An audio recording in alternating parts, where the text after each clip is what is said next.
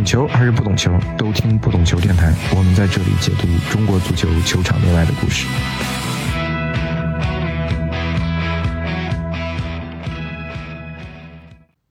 Hello，我是主播大萌，欢迎订阅收听不懂球电台。嗯，我们这次呢是借着东亚杯开打，然后正式开启了我们足球列国志的全新的系列策划。嗯，今天其实要特别提示一下听众，因为录我们录制的时候，其实中韩的比赛还没有进行，但这个比赛结果其实对我们这期的话题没有特别直接的影响。嗯，这期我们也邀请了前《体坛周报》韩国足球的专项记者宋青云老师来做客我们的节目。下面请宋老师跟大家打个招呼吧。大家好，很高兴能有这么样的机会和大家交流。可能有一些年轻的听众可能都不太熟悉啊，因为宋老师是应该是延边的朝鲜族人啊。早期看《体坛周报》都知道，应该是九十年代就开始做足球记者了，一直报道韩国足球。呃，后面也参与了很多中韩足球的一些交流的活动啊，也是球员啊或者一些韩国教练的一些经纪人嘛。嗯，还有一点，其实特别提示一下听众，这个宋老师也曾经做过延边队的这个管理层啊。可以说，其实宋老师对韩国、朝鲜、延边，就是整个这个朝鲜族的这个三个地区吧，那可以说是非常这个熟悉了解的。我不知道我说的是不是准确啊？啊，差不多吧。那我是九六年开始做足球记者，然后九八年进入体坛之后，一直差不多到零八年。北京奥运会吧，北京奥运会之后，就刚才你说的去延边那边，因为那个韩国的红魔啦啦队的资金要投入到延边，然后当时去了之后，这个热情万丈。不过去了之后一看，这个现实和我的想法还是，其实现在回头来看呢，是自己太幼稚了。这个对官场啊这些方面的道道啊，不是很清楚，只是对这个足球有着一腔的热血。出来之后也做一些足球方面的事情，包括经纪人呢、球员，还有什么赛事等等。呃，那我们就说这一期我们聊的主题吧。嗯，这期我们做韩国足球呢，首先其实有两个背景要和听众交代一下。从足球方面来说呢，今年是韩日世界杯二十周年，也是中国队参加世界杯的二十周年。同时，大家也知道，最近正在开打的一个东亚杯。嗯，另一个背景呢是说两国政府外交层面的，因为马上八月份了，是两中韩两国啊建交的三十周年。那我觉得这两个层面呢，其实是一个很好的契机，让我们来了解一下啊韩国足球过去或者现在以及未来对中国足球的意义吧。因为我们肯定不只是聊韩国足球嘛，更重要是它呃是不是中国足球一个好的一个学习的样本。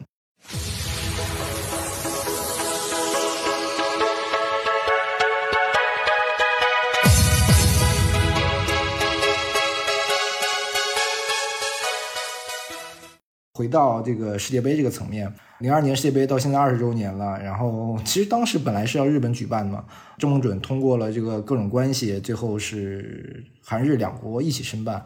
嗯，韩国也历史性的进入了这个四强吧。当然，他这也有一些争议啊，毕竟赢了西班牙，赢了意大利，大家对裁判啊有一些非议。嗯，我其实想知道这个韩国人是怎么看待这届世界杯的。其实我觉得呢，韩国人怎么看待呢，并不是很重要，重要的是我们怎么看待零二年世界杯，然后从中吸取什么样的经验或者教训。二零零二年就是举办韩日世界杯的那年啊，获得诺贝尔经济学奖的是以色列和美国双重国籍的教授，叫丹尼尔·卡尼曼，他提出框架效应理论。这个框架效应理论呢，简单来说。是人们在面对一个客观上相同问题的时候，在不同框架下会导致不同的价值评估结果。现实生活中啊，有很多框架效应的例子，比如说，医生通常会告知病人，哎，手术的成功率是百分之九十，而不会告诉他有百分之十的几率这场手手术会失败，是吧？同样的例子啊，还有双十一，你看淘宝也好，京东也好，他们强调的是打折的力度。尽量让你以为你自己得到了很大的便宜，所以呢，就关于零二年世界杯，大部分中国球迷的反应啊，我可以理解，因为这个结合到目前的反韩的这种一个情绪啊，嗯可以说大部分中国球迷呢就是在反韩的这个框架里头，也就是说，中国球迷或者是中国人认为韩国人或者韩国队是最无耻的民族、最无耻的球队。这个呢，是因为中国球迷他愿意这么认为，或者说是他只愿意相信这是真的。因为如果人一旦相信一个东西了，就会寻找支持自己理论或假设的证据，选择性的注意和收集信息，并按照支持自己想法或逻辑来解读获取的信息，从而推导出一个符合自己意愿的事实或者真相。其实这个真相往往是武断的、片面的，所以心理学里面把这个叫确认偏误。因为如果呃一旦相信一个东西了，他就会过滤掉不支持他这个理论或者假设的证据。按照互联网的说法来讲，是人们呢是只愿意看到自己愿意看的东西，只相信愿意相信的东西。你想一想，这个中国的反韩情绪也是什么时候呢？就是也就差不多是这个时候。当时呢是有一个很著名的事件，叫韩国的江陵端午祭。那个申遗，然后在中国引起轩然大波，韩国人要把这个中国的端午给偷走了。其实韩国的江陵端午祭和中国的端午节，它是完全是个两码事情。虽然都是在端午举行的，你看，直到现在，还有很多中国人认为是韩国人偷走了中国这个端午节，大家就是很自然的选择的是视而不见。这就是一个典型的只看到愿意看到的，只相信愿意相信的。其实这个，嗯，零二年世界杯的时候，我就在现场，因为当时我是做韩国记者，我们都在现场看过韩那个意大利和西班牙的那个比赛啊，两场我都在现场，包括我在内啊，当时在韩国采访的中国记者，没有一个人认为韩国队赢意大利也好，赢西班牙有什么问题。最大的原因是什么呢？这个是在电视里头是你看不到的，因为是现场的氛围，现场的韩国球迷的气场那也太强了。几万名球迷为主队加油助威，我作为第三者、第三方也觉得热血沸腾。同样的情况呢，是目前是在韩国足协副主席的崔英英，他是九八年世界杯韩国队的主力中后卫啊，他也跟我说过类似的话。九八年法国世界杯的时候，零比五输给荷兰那一场。就那场比赛呢，是在安排在法国的北部，距离荷兰呢就很近，就开车也就两个多小时的车程。啊，他说呢，是他穿上球衣，然后准备到场上去热身。哎呦，出去一看，按他的原话来讲是，连天空都是橙色的啊，然后就这种施压感，让他腿肚子都有点打颤。再回到零二年世界杯啊。那么，无论是莫雷内也好，或者是那个执法韩国对西班牙的埃金那个裁判也好，他们也都是人，在这样的氛围下，对主场球队做一些有利的判罚，反正我觉得是可以，完全是可以理解的。而且啊，我就退一万步啊，意大利也好，西班牙也好，他们真没有那么冤。比如说那个韩国对意大利，意大利的那个维埃里十几分钟的时候肘击金泰英。导致那个金泰英骨折嘛，然后金泰英之后的比赛里面一直戴着面具上场。还有那个西班牙，一韩国对西班牙的比赛当中，应该是十二分钟还是十三分钟，就意大利的罗梅罗踩伤金南一，当时那个场面，你回头你在那个现在在网上也有那个视频，那个犯规很严重，很恶劣。这些呢都是至少是黄牌或者是红牌的这样的一个犯规。不过呢，裁判当时的莫雷诺也好，或者那个埃及裁判，他都没有采取任何的措施。当然，我不是为这个韩国队的这个犯规做辩解，韩国队也有恶劣的犯规。我的意思是什么呢？你不能拿着放大镜扩大韩国队的犯规，然后对意大利或西班牙的犯规是视而不见，这完全就是双重标准嘛。我是觉得，可能比如说过去的就是零二世界杯。结束之后，大家对韩国有一个这个这个世界杯的认知嘛？但是比如说，因为我们零八年我们是奥运会的东道主嘛，我们也其实获得了很多的这个好处吧。我觉得如果大家看不到这一点，那这个话题我没法展开聊，对吧？就是说，我们其实应该完全可以理解一个东道主在。裁判啊，各方面上的非常大的一个优势，对吧？我说我们这个情绪在零八年之后应该会发生一些改变啊。其实啊，在这个方面啊，再稍微展开来讲的话呢，韩国它一直是个世界杯的常客，零二年世界杯肯定不是韩国队参加的第一个世界杯。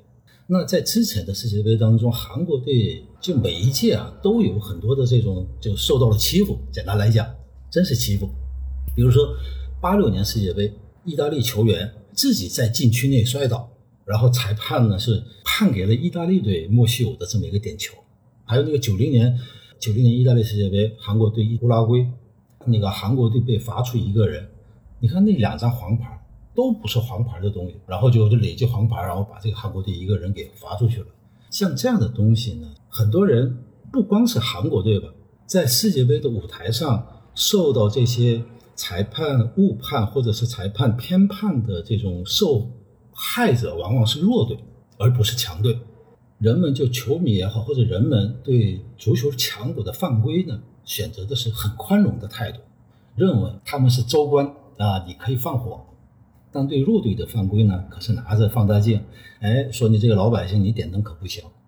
还有一个是什么呢？种族歧视。前两天孙兴民就专门提过在德国受到的种族歧视的这个方面的话题。然后这样的歧视呢，是我们作为局外人，我们真的很难理解。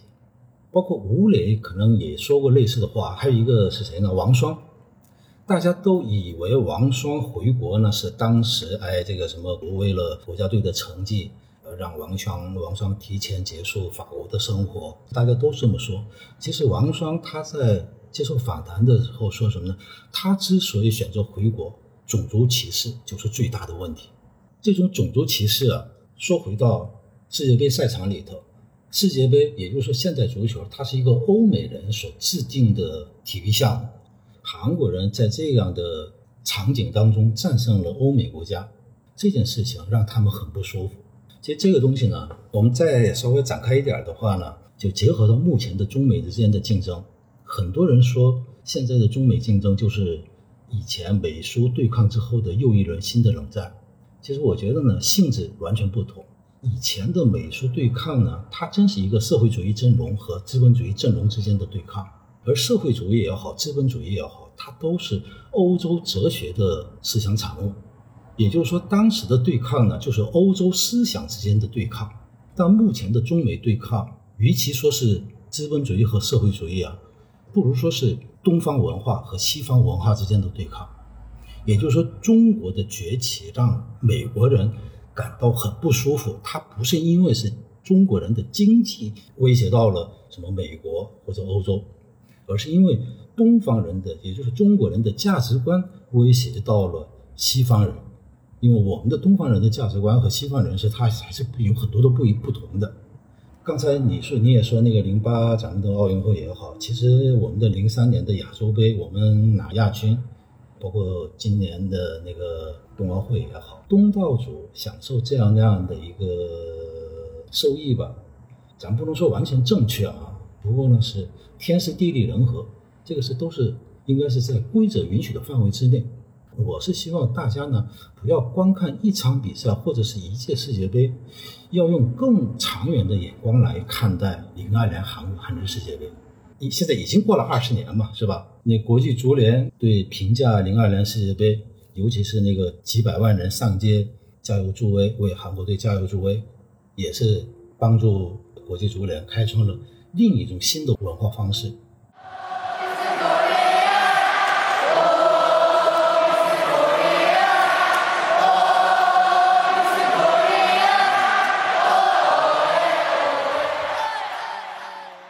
说回零二年世界杯，中国当时也是历史上第一次，也是唯一一次进入世界杯。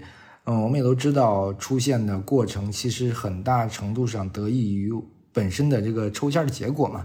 大家也都知道，说张伟龙在这个抽签里面，这个做了一个什么样的工作啊？但其实很多人都忽略了郑梦准在其中的作用吧？因为郑梦准当时不仅在亚亚足联很有影响力，他在国际足联也是副主席的一个职位。其实我想听听您说说这个吧，就是可以说韩国当时是帮助了中国很多的这个方方面面吧？的确是啊，因为当时郑梦准的影响力，那个是。相对于咱们的龙哥来讲，他的影响力大了很多了。然后当时郑梦准之所以帮助中国队，包括那个你看中国队的三场比赛都是在韩国踢的，这也是一个郑梦准专门要求的。是怎么个要求呢？是刚开始的时候啊，是日本啊，他要求哎，我们要举办这个开幕式，还有那决赛啊什么的都要在日本举办，包括这个名名称这些方面。刚开始是日本说，哎，英文来讲是应该是 Japan Korea World Cup。然后郑梦准呢是提出国际足联官方语言是法语，按法语来讲，Korea 是这个是摆在前面的，所以呢，零二年世界杯的正式官方名称呢是二零零二年韩日世界杯，韩国日本世界杯。然后这个日本人吧，到现在也不服气。再说回到中国这一方面啊，郑梦准为什么帮助中国呢？因为郑梦准在亚足联也好，或者在国际足联也好，他都感受到了他自己力量的薄弱。亚足联这个有人还甚至戏称它为阿拉伯足联嘛，尤其在国际上那就更不用说了啊。所以呢，郑梦准大概是从九六年还是九八年那个时候开始就推动包括东亚足联的这种组织，东亚杯也就是东亚足联的赛事嘛。因为韩国他知道啊，郑梦准知道他自己的国家的力量小，包括自己国家的力量不行，所以他很希望中国这个水平起来，然后呢。整个东亚或者是整个亚洲达到这种一个水涨船高的这样的一个目的。之前我在零几年啊，零三还是零四年的时候，我采访郑梦准，当时郑梦准就说呢，我们踢球的目的是什么？韩国也好，中国也好，我们韩国战胜日本、战胜中国，这个是我们的终极的目的吗？这不是，我们踢球的目的是要在世界舞台上和欧美的强国要比肩，和他们抗衡，这才是我们从事足球运动的这样的一个目的。所以呢，郑梦总是一直希望把这样的这个整个一个东亚的水和一个亚洲的水平给提升上来，然后呢，在世界舞台上能有或者是亚洲人或者是黄种人有更多的话语权。刚刚您也提到了，就是说零二年世界杯，然后当时的整个的亚足联的这个内部的这个政治的势力啊，其实也就和我们这次东亚杯其实勾连起来了嘛。你也说，其实东亚足联成立的目的就是要去对抗或者制衡整个西亚在这个亚足联的这个位置。当时在这个背景下，其实就中国足球吧，其实对于这个整个亚洲还是非常重要，特别是对于日韩这两个国家来说。而且一直以来，其实我们看日韩这两国足协方方面面的表态，他们也都非常希望中国足球可以强大，因为他们觉得中国人口那么多，对吧？国力那么那么强大，其实理应中国足球可以更好嘛。我觉得里面有一个 可能不准确的词啊，就是叫“大东亚共荣”这个词，我们抛除掉它的历史意义，我们只说它的。简单的字面的意义就是说，这三个国家在那个时间段都是希望可以组成一个强大的一个小的集体来去对抗外部一个势力。我觉得在那个历史的二十年前的那个环境中，可能是这样的一个整体的一个脉络啊。大东亚共荣呢，这个是它这样的类似的概念，不仅是日本，其实早在我们的李大钊，包括韩国的安重根。他们也都提到类似的这样的一个亚洲的人要联合起来这样的这个说法。我还是那句话，我们踢球，包括我们在中国这边也是，我们踢球的目的肯定不是为了战胜韩国，或者是只是为了冲出亚洲。然后中国在世界舞台上，你到了世界舞台上之后，肯定也会遇到韩国队所遇到过的种种的那种刁难。或者是误判，或者是裁判的偏袒等等这些方面的问题，中国队肯定也会遇得到。你得用一种更加开放的这种一个，或者是更加宽容的这样的一个眼光去看待韩国队的，无论是他的错误也好，或者是他的成就也好，这也是我的想法。说完这个我们所谓的这个足球层面的我们这个大的背景啊，其实我们聊另一个层面，就是说。嗯，我们聊聊中韩之间的交流，因为毕竟是建交三十周年嘛。然后足球上，那我们可能更多的是从两个国家队的较量开始说。嗯，因为比起中日之间，更让球迷其实耿耿于怀的是这个和呃韩国的这个对抗。因为从七八年开始，双方国际的 A 级比赛这个恐韩症啊，延续了非常多年，就是完全的不胜，不是说你偶尔有可以赢一场，是一场也赢不了。因为我个人印象深的是九九年我们的国奥输给韩国，无缘这个两千年的这个新疆奥运会。当然，我们最后直到一零年东亚杯，我们三比零击败韩国，才结束了这个漫长的三十二年的恐韩症。结束了之后，其实我们上一届世预赛在长沙一比零击败了韩国，这个比赛规格是很高的。其实我想问问您，这个恐韩症的原因到底是什么呢？是那么多年我们的实力，我总感觉跟韩国，可能不像说，比如九十年代或者两千年，我们跟日本的那种那种差距那么大，总感觉啊好像还可以一打。但就是打不过，就是赢不了，这是实力的问题吗？还是心理的问题？那当然，可能说心理也是实力的一种，对吧？哎，对对对，你已经其实说的很正确了啊。其实恐韩症啊，就是说白了，就是实力不如人家。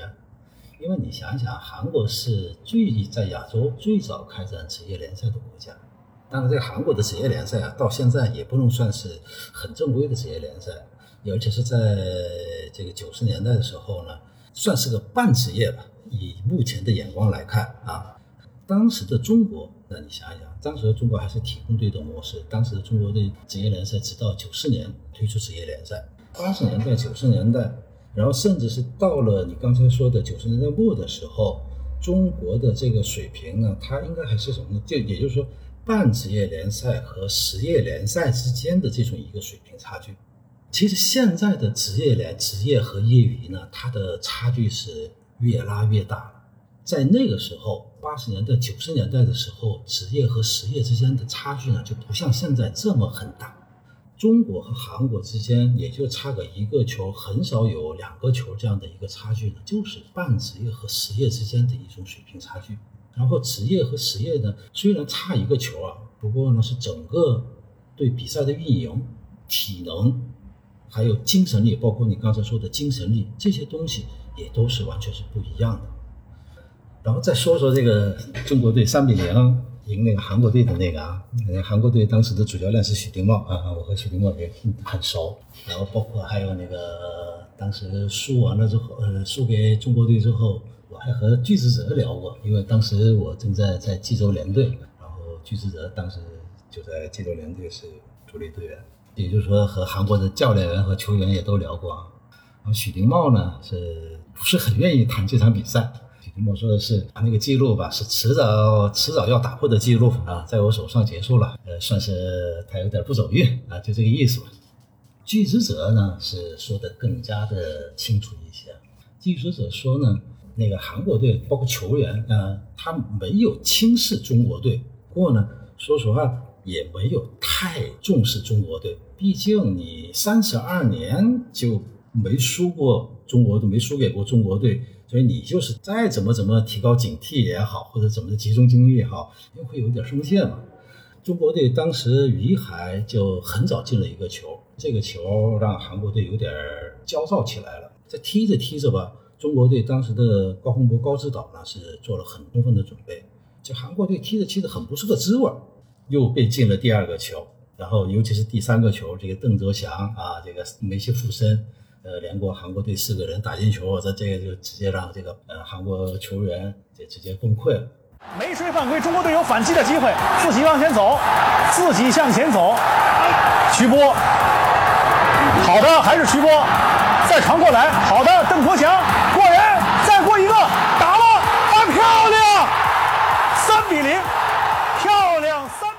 这个呢是在当时在韩国呢是也引发了很大的。很大的这么轩然大波，呃，让许丁茂差点被下课。其实那场比赛啊，就是我觉得这个记者说的还是比较中肯。确实，我们这个中国呢是如果准备的很充分，这样的话呢，我们和韩国队呢也还是有的一打的。尤其是你看这个在世界杯预选赛里头一比零战胜韩国。其实那场比赛之前，那个时候我们在主场嘛，我们在客场的时候，你你记不记得啊？客场的时候。中国队是三比二输给了韩国，韩国先进了三个球，然后中国再追了两个球。其实那场比赛中国队是，咱不能说是战胜韩国，那场比赛也是完全有机会能逼平的。再打二十分钟，我觉得有可能追平了。啊，对呀，这当时呢就啊，一看了什么呢？因为中国队距离世界杯最终亚洲区的最终这个十强赛，当时是中国队是十二年来。第一次站到了这样的一个舞台，然后这样的一个生死之战，给球员带来的压力，让球员这个是观众很难理解这样的压力。这个是只有在站在舞台上、站在球场上的球员他才能感受到的。当时赛后呢，我还和吴磊这边说呢，是因为这样的久疏于这样的高水平的舞台所导致的压力，让球员们的动作啊这些方面，包括心态这些方面都有所变形。那里皮这个接手之后，他里皮首先是对中国球员这个方面，里皮有了这个一个很强大的气场。然后还有一个什么呢？我们在主场赢在韩国的时候，中国队其实已经是背水一战了。当时其实已经是出现，已经是基本没希望了。我们的国家领导人又这么喜欢足球的情况下，那我们可以说是我们在战胜韩国，这个是我们中国足球所能做到的唯一的遮羞布啊。所以呢，就全队上下这么一个，真是拧成一股绳，拼尽全力的结果。我觉得呀，中国队啊，将来在很长一段的时间内和韩国队还是有水平上的一些差距，肯定会是面对韩国呢，还是会胜少负多。不过呢，应该不会再重复之前的连续三十几年不胜的这样的一个历史。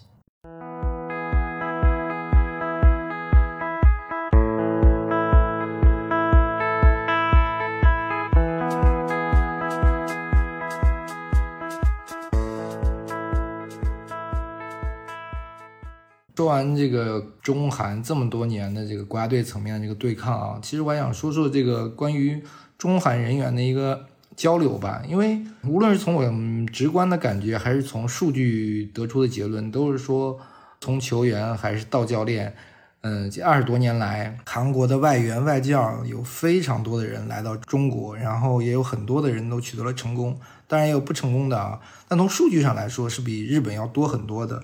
另外一点就是说，中国的球员其实也去了很多，是去了 K 联赛，比如万厚良、冯潇霆、黄博文、李玮峰这几个比较出名的。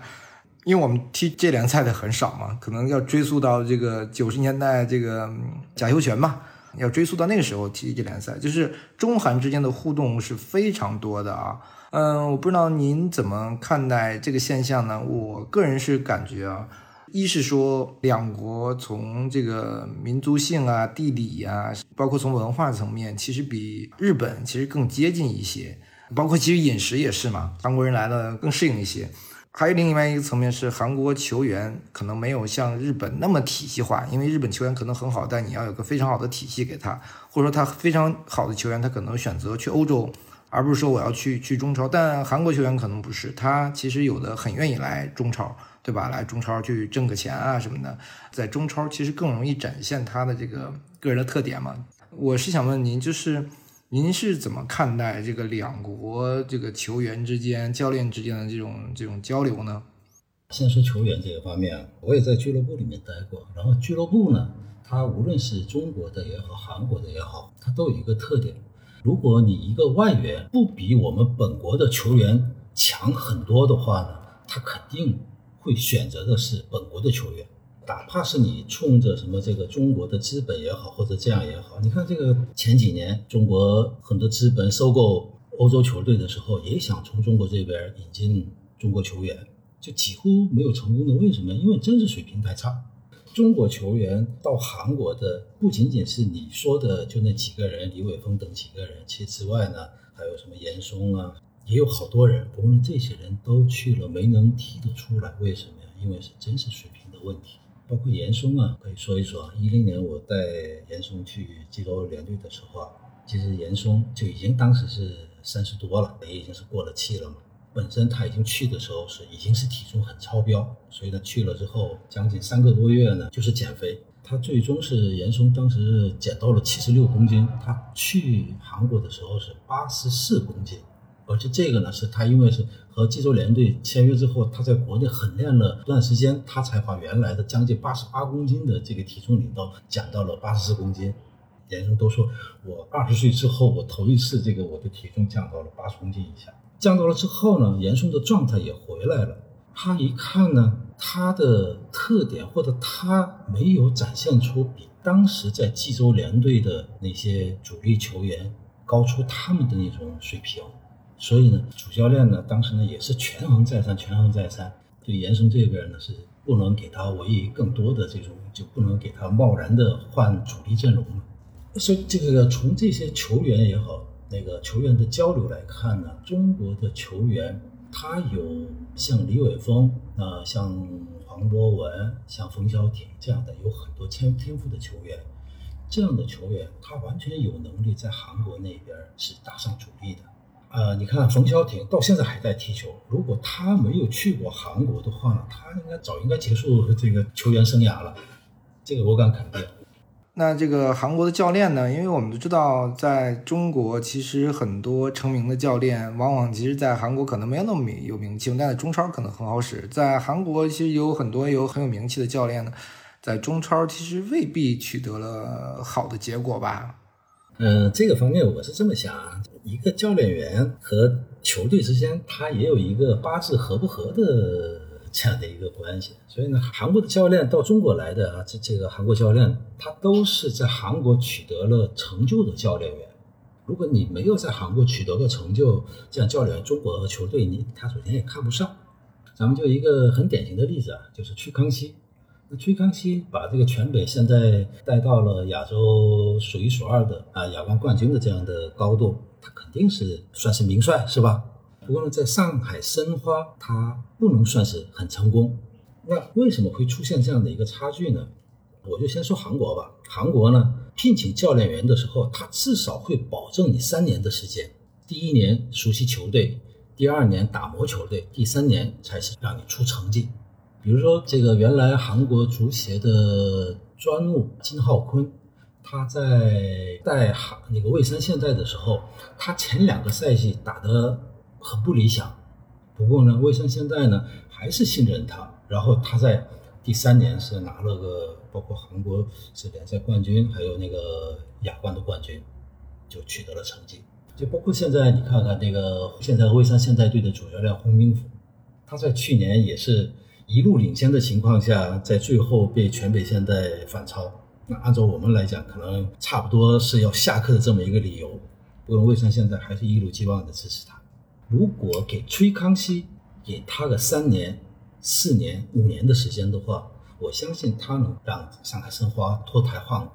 而中国的或者是职业环境，或者是足球环境，他给不了你这样的时间。再多说两句的话。韩国的教练员，或者说是全世界教练员，他都分为是算是两种类型，一个呢是战术性的教练，一个是管理性的教练。然后像崔康熙，呃，包括现在的李章洙，现在都是属于是类似于管理型的教练员。这个管理型的教练员，他在年轻的时候，他可能是战术性的教练。比如说李章洙啊，当时九八年到重庆前卫环岛的时候，我曾经给他做过一段时间的翻译。当时李章洙刚从巴西留学回来，他当时拿着从巴西那个留学期间记录的那种战术本儿，厚厚的有好几本。之后啊，有很多的我们的那个球迷或者是媒体说李章洙只会练体能啊，只会抓纪律，不懂战术啥的，这真是开玩笑。包括现在也是啊，李章洙这个一有时间啊，反正就在在宿舍宿舍的时候，就看的是个足球比赛。那像他这样的人，他对战术的理解不比你差呀。不过呢，他随着年纪的增大，他就慢慢的注意力呢是转到管理这个方面来。然后战术呢是交给他信任的助理教练。所以现在，比如说李章洙，他最大的特点是什么呢？把全队的三十多个球员，包括行政人员在内的几十名形形色色的各有个性的这些几十个人拧成一股绳。往一个方向使劲儿，这个是管理型教练或者说是李章洙的最大的长处。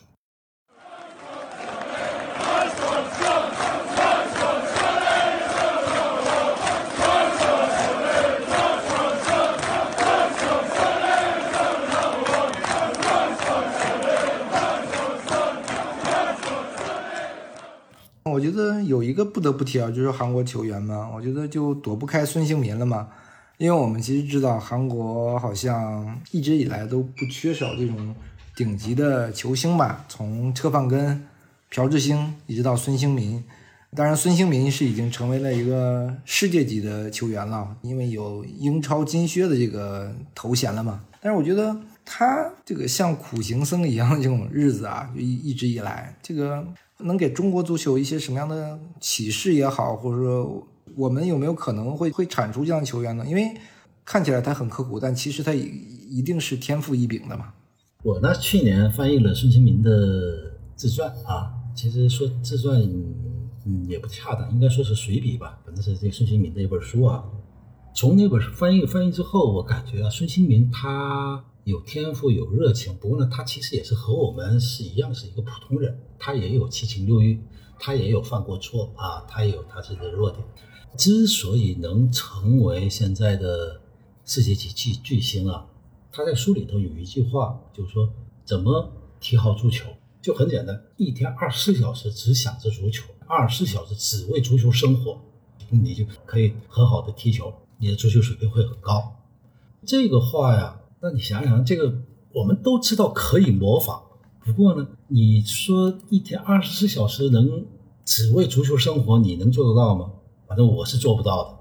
然后孙兴民虽然现在这个热刺的这个团队的成绩。这个球队还没有荣誉，不过呢，拿了英超的金靴之后，他的历史地位已经是超越了车范根的历史地位了。其实车范根的历史地位比我们所想象的，比我们所知道的，这车范根在德国足坛或者在世界足坛的地位，他很高，特别高。因为车范根当时在法兰克福、勒沃库森这个效力的时候，那个时候的德甲就是现在的英超这样的一个角色，反正是当时世界上最好的足球联赛，当时的德甲。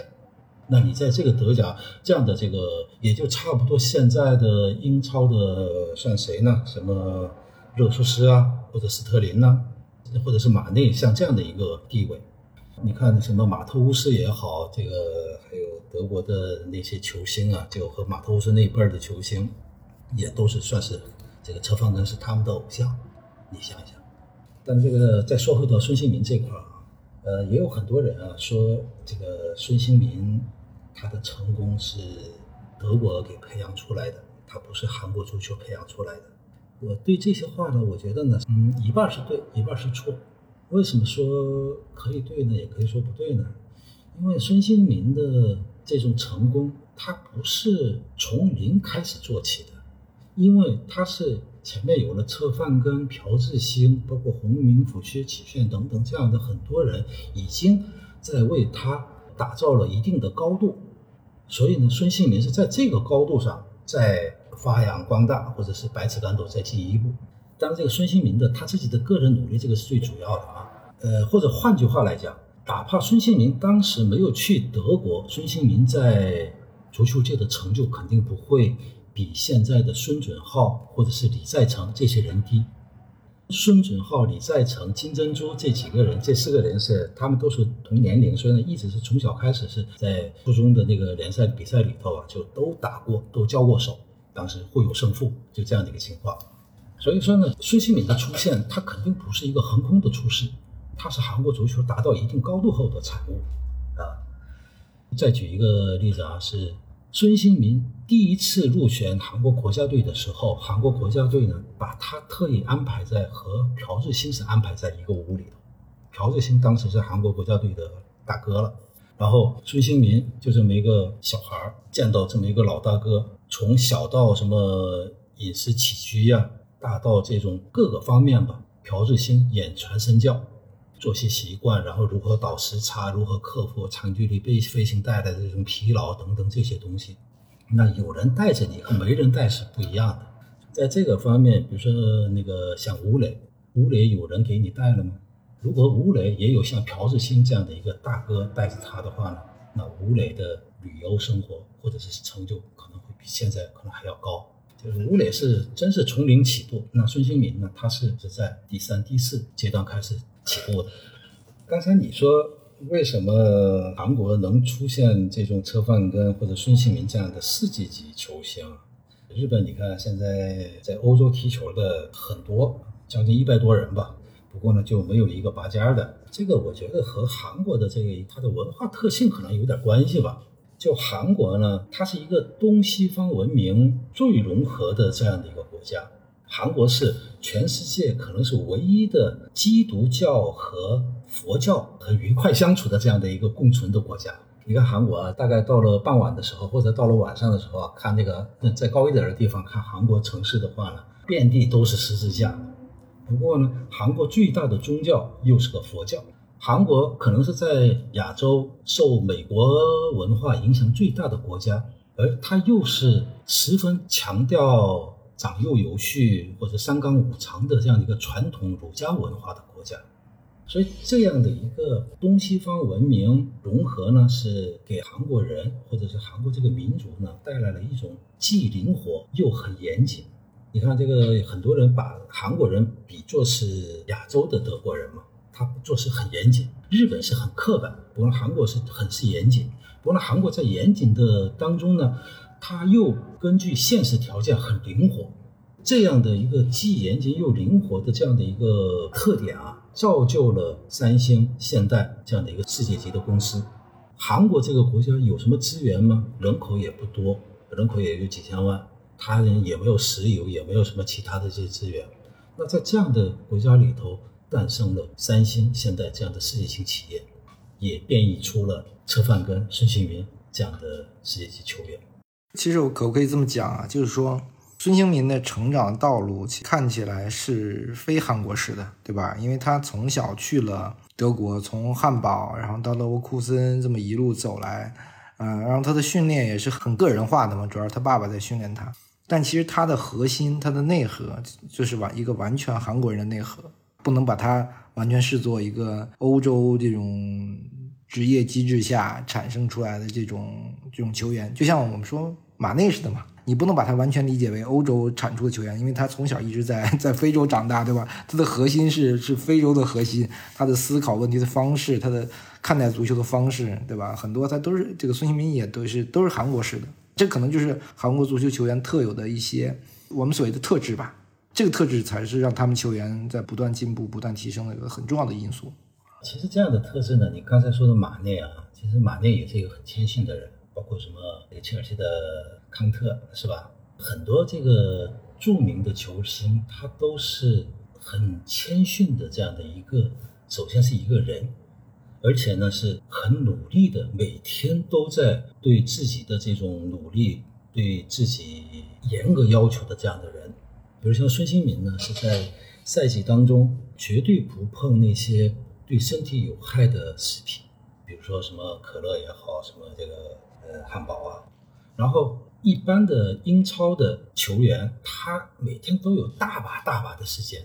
不过呢，这段时间里头，孙兴民就待在家里头。有一个和孙兴民就一个截然相反的谁呢？就阿里。阿里也被认为是一个英格兰的一个不世出的这样的一个天才球员。那阿里为什么现在沦落到这样的一个地步？那你看看阿里现在换了多少个女朋友？在阿里换女朋友的时候，孙兴民就一直待在家里头。他在他自己书里头就这么写的：“我是像每天在家里头积蓄力量，第一天的训练结束之后，就是第二天训练的开始。就是在家里头，像青蛙要跳得更远的话呢，就在为了在家里头就先把这个身体给蜷缩下来，积蓄力量。这个就是孙兴民的一天的二十个小时，或者是整个一个赛季的过程。”然后在孙兴民说呢，哎，像这样的活着呢是确实很难啊，不容易。他自己也承认，他说为什么我知道呢？因为我做过，所以呢我知道这个东西很不容易。我真是因不吃苦中苦，难做人上人嘛。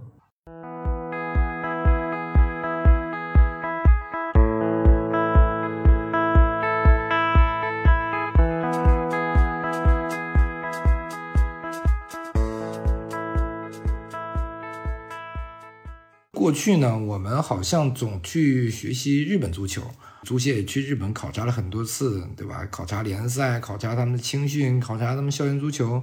但其实我个人啊，觉得中日的相似度还是挺低的啊。无论是这个社会架构也好，还是这个思想体系也好，我真是觉得相差还是挺挺低的。为什么我们去学习日本的这个这些东西呢？因为看起来他的成功好像很显性，对吧？他的国家队的建设、技战术的风格、职业联赛的搭建、他的青训体系、他的校园足球，就是所有你能见到的这个层面都做得非常好。但韩国好像不容易让大家看到。那其实我想问，韩国足球那为什么会可以取得这样的这个成功呢？因为数据摆在那，过去十次连续打入这个世界杯的决赛圈，对吧？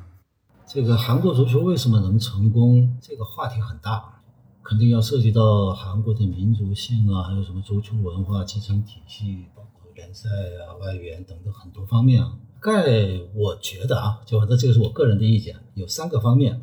首先，第一个是韩国足球或者是韩国足球人的忧患意识，他们的这个忧患意识很强。韩国，你想一想，过去几十年来也一直在韩国的排名最前的这一个国家。不过呢，他们的忧患意识一直没有减弱。比较典型的是九八年世界杯，韩国队最终是拿到了进军法国的门票。不过呢，当时他们在预选赛里头输给了日本。然后输给日本，给他们敲响了很大的警钟。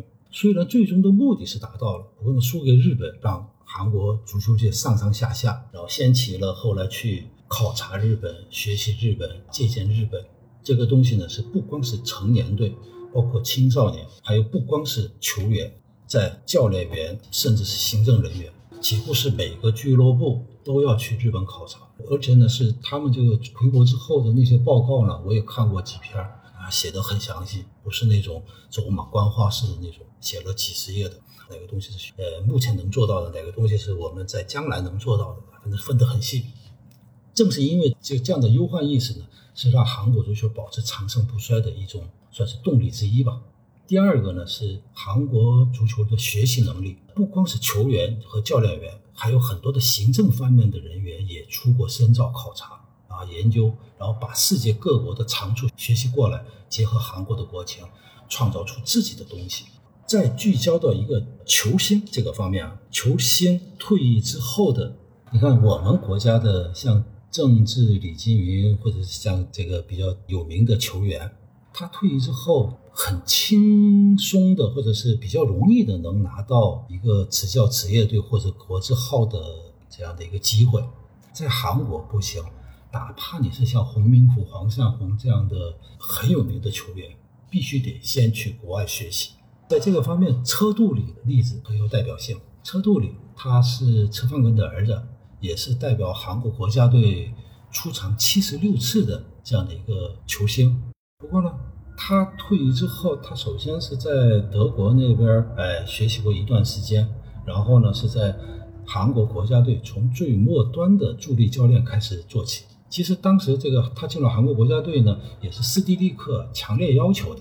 然后后来车杜里呢，韩国国家队做完之后呢，他去了 FC 首尔的梯队乌山高中，他在那边待了三年。他直到二一年的去年的去年末的时候才离开了乌山高中。在这个期间，车杜里是带着乌山高中获得了韩国全运会的十八岁年龄组的冠军。现在车杜里的职位呢是 FC 首尔的青少年培养总管，也就是青训总管。可以预见呢，车杜里在未来五年或者是十年之内啊，肯定会做到 FC 首尔或者是其他职业队的主教练。他是以像这样的一步一步一步很扎实的这么一个上去的。然后像刚才所说的崔康熙，崔康熙在全北的时候，等赛季结束之后，他都要去一趟欧洲。不光是现场看德甲、西甲的那些比赛，而且还要联系那些俱乐部，专门看看他们的训练。就哪怕是这样的一个短时间的充电，也要去一趟。这个是很多教练，包括什么李章洙啊，什么这些人也都是有机会的话呢，他都要去一趟，接受新的东西。第三个呢是韩国足协的延续能力。韩国足协的行政部门几十年来保持一贯性，所以呢，无论是成功的经验还是失败的教训。它都是一一的积累下来的。成都足协主席啊，古建明、古建古老师曾经考察过韩国足协、韩国足球之后呢，在这个方面做过很形象的比喻啊。他把这个足协的工作呢比喻成盖大楼。他说，韩国足协呢几十年来无论换了多少人，他都是一直盖的是一栋楼，不像中国足球换了一个领导人，不管你这个楼盖到了二楼还是三楼，哎，推倒重新再来，我得重新再做起来。他盖了又两三层楼之后呢，他走了，又来了另外一个领导，另外一个领导又重新再来，所以呢，一直都是一直都是这个中国足球没有像这个方面的这样的延续性，所以呢，中国足球一直都是在两三层楼的高度上徘徊。当然，韩国足球之所以取得成功呢，它肯定也有其他方面的原因。大概这三个方面是可能大家不是很清楚的。哦，我觉得韩国是不是说中国足球最好的一个一个镜像呢，或者一个学习的样本呢？相比于日本来说，可能如果足球有十个项目的话，日本可能十项全能是非常好的，也可能会让中国足球走得更远嘛。而韩国足球可能有几项好，但是可能更有利于我们实用性的提高嘛。你刚才说那个韩国是一个最好的学习榜样，这话呢是可以说对，也可以说错。说对呢，是一个是真是一个韩国是可以摸得着、可以看得见的这样的一个榜样。相对于日本来讲，韩国和中国要近得多啊，无论是文化也好、社会啊什么等等这些方面，有这么一个说法。呃，美国领先日本二十年，日本领先韩国二十年，韩国领先中国二十年，中国领先朝鲜二十年。所以呢，中国和呃日本之间呢是它相差个四十年这么一个时间。这个说的不是硬件啊，而是整个社会啊还有文化这些方面的东西。那这些方面，所以我们的包括电视节目，包括我们的这个文化等等这些方面，为什么我们现在的这个电视节目从韩国那边抄袭或者是直接引进，《我是歌手》也好，什么这个《乘风破浪》也好。爸爸去哪儿也好，什么跑男也好，那一大堆嘛。韩国的东西为什么能到中国这边来取得成功，而日本的不能取得成功？反过来，韩国这边也有不少是就抄的是日本的，包括综艺节目这些方面，就是因为是两个国家之间还是韩国和日本之间，说是二十年，不过呢，毕竟这个更加近一些。那反过来，中国和日本这边是，就像我们这个上楼梯的时候。我们可以是从第一个台阶可以上到第三个台阶，我们不可能是一下子跳到第七个或者第九个台阶嘛。像韩国可能是差不多是第四、第五个台阶，日本是第七、第九个台阶的这样的情况啊。但是这样的比例啊不是很恰当啊，我们大概这个意思。说错呢，是韩国和中国的这个国情呢，它还是有很大的不同的。呃，你别看是个韩国和中国，它都是一个呃受。东亚儒教儒家文化的这样的一个环境当中的国家，它又受呃美国文化影响比较大，这种包括性开放这些方面又遍地都是那种可供让人偷情的这种小旅馆也挺多的，所以呢，就这种韩国的特性啊，和中国这边又不太一样。呃，韩国的这个文化呢。咱们就刚开始去韩国看的时候，可能从外表来看，什么硬件这些方面，包括的和我们的故宫这些方面啊，就相比起来，我想明显不入眼。包括这个街边上的那些高楼大厦，也明显不如上海或者北京。不过韩国正是文化的它的一个独特之处或者特性啊，就像那个韩国泡菜一样，韩国泡菜是腌制的。所以呢，就你得必须深入到韩国文化当中，你才能领会到韩国这个文化、社会，甚至足球的这样的一个特性。韩国它不是说每一个地方都做得很好，它只是说有一些部分做得很好。大家之前一直在聊日本的情绪嘛，可是很少聊韩国足球的情绪。我们总看着他走出来的就很多人嘛。其实我们也看到韩国的几个名宿啊，车范根啊、朴智星啊，包括孙兴民。他们都在韩国做了自己的足球学校。我印象中，车范根应该在首尔，朴智星在水源。然后这两天应该是热刺去这个韩国打这个友谊赛的时候，他们也去这个孙兴民啊父亲开这个足球学校里，也去这个做了采访。嗯，我其实想让您介绍介绍韩国足球它的整个大概的这个青训体系，有没有什么值得我们去？可参考的一些地方呢？因为当然它有它的这个自己的特点嘛，因为它很小，对吧？有有很多事情肯定比我们更好处理嘛。对对对，韩国这边它青训呢有它自己的也算是独到之处吧。不过呢，中国这边呢，你要照抄或者是硬搬，我觉得不太合适，因为毕竟中国的这个幅员太广阔。我觉得如果是要研究韩国足球的话呢，是北方像辽宁啊、山东。这边的省里头，他可以好好的研究韩国足球。当然，这个除了这些北方的这些省份之外，有一点就是韩国足球目前的青训特色呢，它是算是一个趋势吧，强调基本功，而不是眼前的成绩。那我们提起韩国的青训，可能就印象最深的是他的学院足球，包括像以前那个你说国奥队九九年国奥队中韩国奥队那个比赛的时候。哎，大家都说，哎，韩国队有很多球员都是大学生，所以中国这边是吧？啊，那他们的学历怎么怎么样的？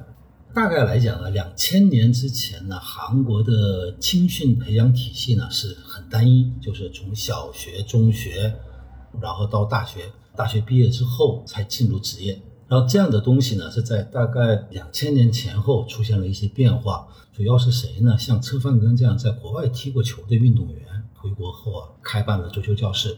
这和原来的学院体系不一样。呃，原来的学院体学院派呢，它有好几个弊端。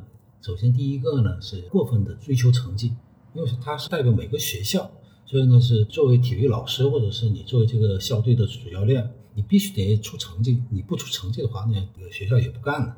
所以以前的那个韩国学院体系呢，它最大的弊端就是过度的追求成绩，忽略了这种小孩子对足球的爱好或者是基本功的这样的培养。车范根足球教室，他在韩国就算是。开启了一个更偏向于培养兴趣和爱好、注重基本功的这样的一个先河，在其中，朴智星、季承庸、李承佑这些人啊，都在车范根的这个足球教室里头受过课。我就不说细的了啊，就大的方向来讲，韩国职业联盟或者是韩国足协啊，在两千年以后做的就一个事情，就是把这个学院派的学院足球体系改成现在的。职业化的职业队的这种梯队体系，这个是韩国足协和韩国职业联盟将近这二十年来一直做的东西。零三年浦项队第一个是在韩国设了第一个 U 十八，把那个韩国的浦项制铁高中，它原来也是那个是浦项制铁的，算是个梯队吧。不过呢，以前是那种算是合作关系。然后零三年呢是把关系呢更加密切了，就正式成为了我的梯队。这个制度呢，韩国是零八年韩国职业联盟呢是只要是职业队，无论是 K 一球队的还是 K 二的球队，你必须下面都有三个梯队，U 十二、U 十五、U 十八。再说一个细的啊，然后现在这韩国梯队的这种一个评价模式呢，它不是以成绩来评价的，而是韩国职业联盟它每两年实施一次，它有一个专门的情绪评价系统。这个是二零一六年开始呢，韩国职业联盟引进青训评价系统，代替以往的成绩指标，针对的是 K 联赛多数球队的六十六个青少年足球俱乐部。然后这个青训评价体系呢，不是什么一比零赢谁啊，什么二比零赢谁，也不是以这样的，而是分成十个方面、五十七个领域，还有一百二十九个细节上分别进行打分。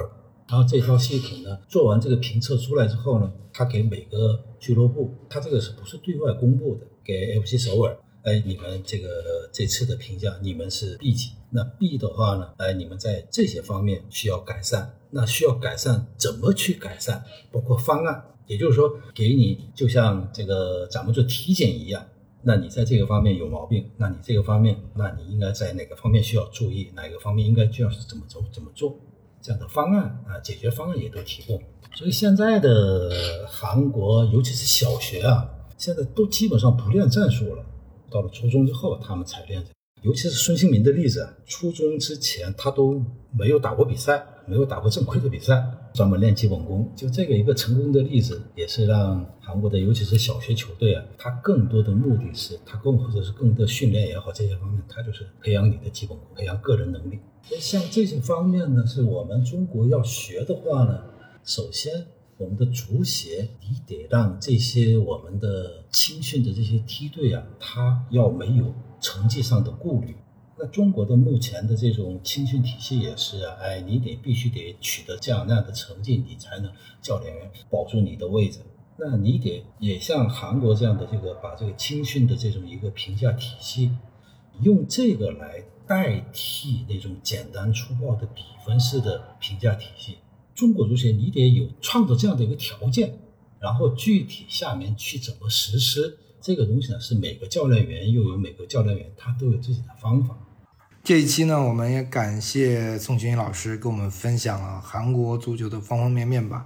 因为我是觉得韩国足球可能是一个更适合中国足球在短期内学习的目标，因为更具实用性，相比于日本的完全的体系化的的东西来说。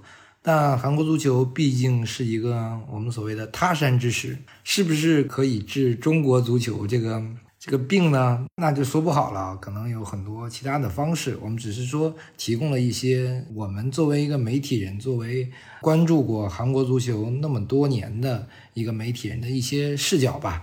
剩下的我觉得就留给听众们去花时间去想一想吧，去思考一下。如果大家能去思考一下的话，那当然是最好的了。嗯，所以这期感谢宋庆云老师做客我们的节目。好，谢谢大家。这一期节目里头，我的一些看法可能和大家不太一样吧，就全当是一家之言。谢谢大家。